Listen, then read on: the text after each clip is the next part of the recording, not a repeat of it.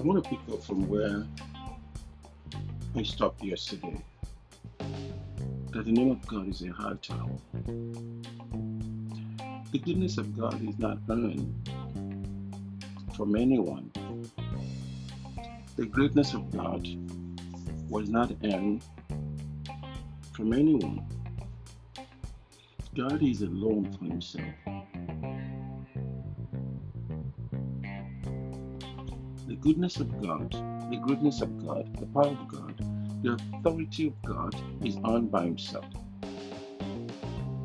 No one created him, but yet he created all. I love the way the Bible described him. The Bible described him as God that changeth not. He does not change in character. He does not change in look. He does not change in authority. He's still the same God. The same God who is known as Ancient of Days. He has every power in his earth, in his hand, to be good. To be good. It is only God that has the power to do it. So when the Bible says unto us that the name of God is a high tower, you know what I think of? What made the tower is all those good and greater things that the Lord God has done. So, which means what made you to be who you are is what God has done for you. By bringing you into this world and by showing you ways to know Him. For the fact that you are listening to this alone makes me believe truly that you are of God. The fact that you are listening to this makes me believe truly that you want God to direct your path. You know, I was reading the book of uh, Ecclesiastes, chapter 11, and what caught my attention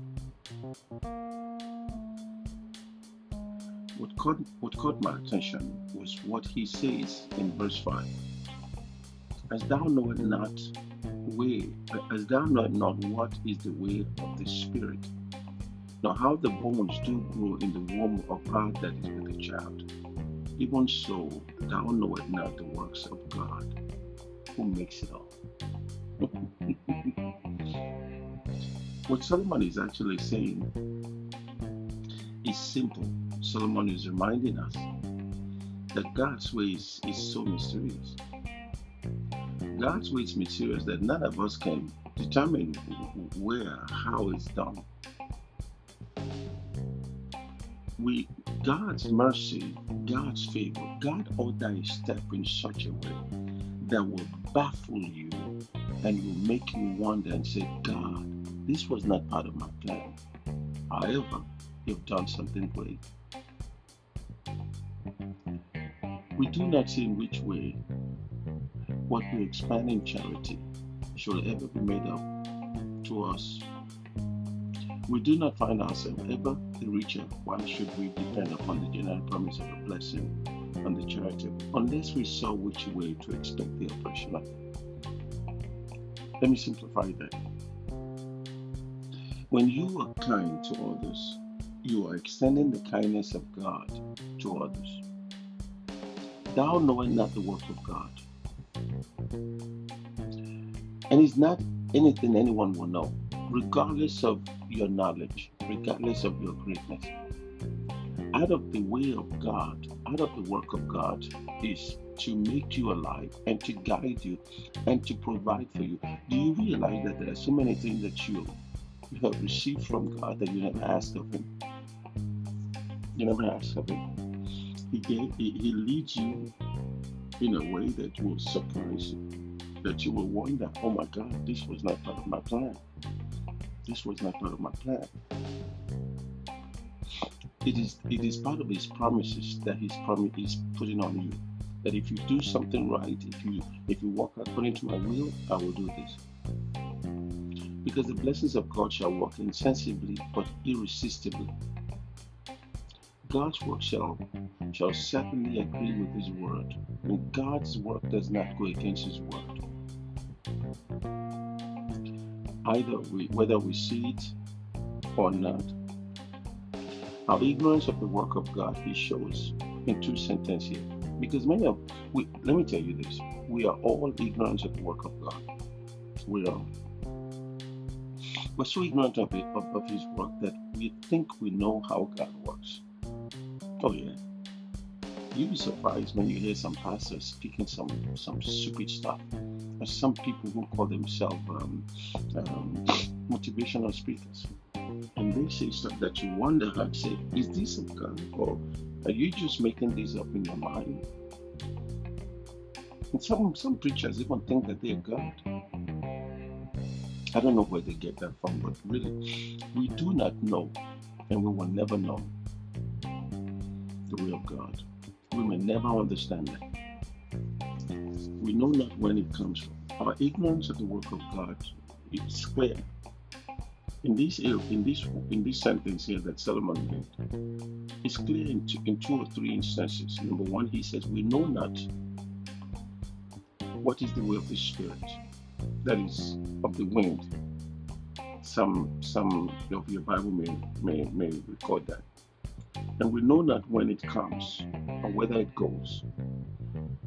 You, you, whenever it's windy, you come outside and tell me which direction is coming, which direction is going, and how does it end. You will never know.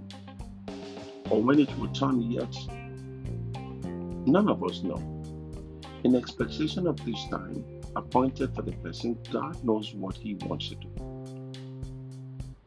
It is only Him that knows what he wants to do when he wants to do. We know that the soul is a mystery to itself. Now marvel then that the work of God is to us.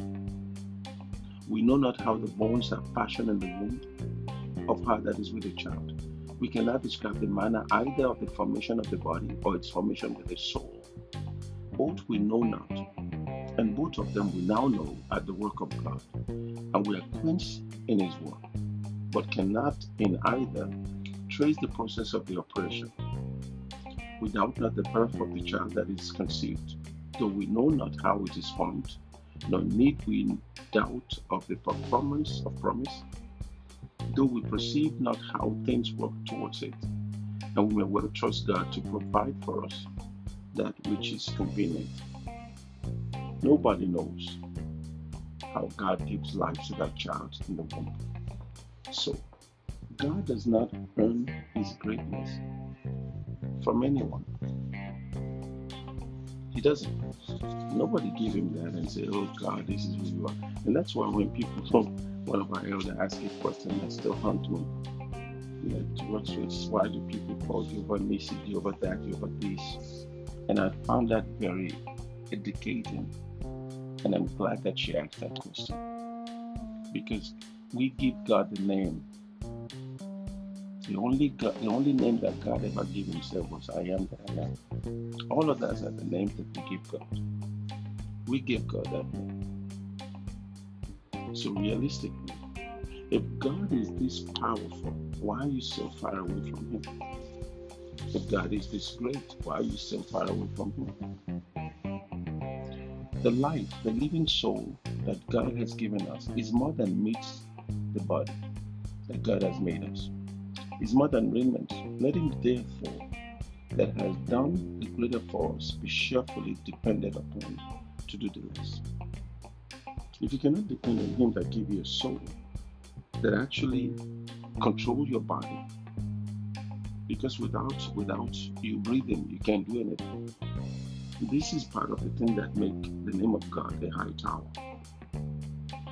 It is, it is part of this thing that makes God, part of what God has done, has made me a writer. As you look at your body, when my mother died, the body was there, but the, but the soul has left her body. I pick up my mother, I cried out. I yell, Mama! Mama couldn't answer me anymore. She, she lies there she lied down there, motionless. Motionless. You know why? Because the soul has not. So the Bible says that the name of God is a high tower. You know what the Bible is saying? He earned it by what He has done. Take a look at yourself, and you will know that your body that you carry is just a house of the soul. It's a house of the soul that you carry. Your soul is what matters to God, and if your soul perishes, your whole body perishes. And that's why we're warned over and over be careful of what you think, because it will corrupt your mind. As a man thinketh, so he is. If I were you, I will give all that I have to God from this day henceforth. As you listen to this, pray this prayer with me. Father, in the name of Jesus, I give you my soul from this day to lead me, to guide me. Train me to think that which is right and do what is according to your will. I thank you. In Jesus' name, amen. And amen to you also. May God bless you and keep you. May God bless his face to brightly shine. Good day.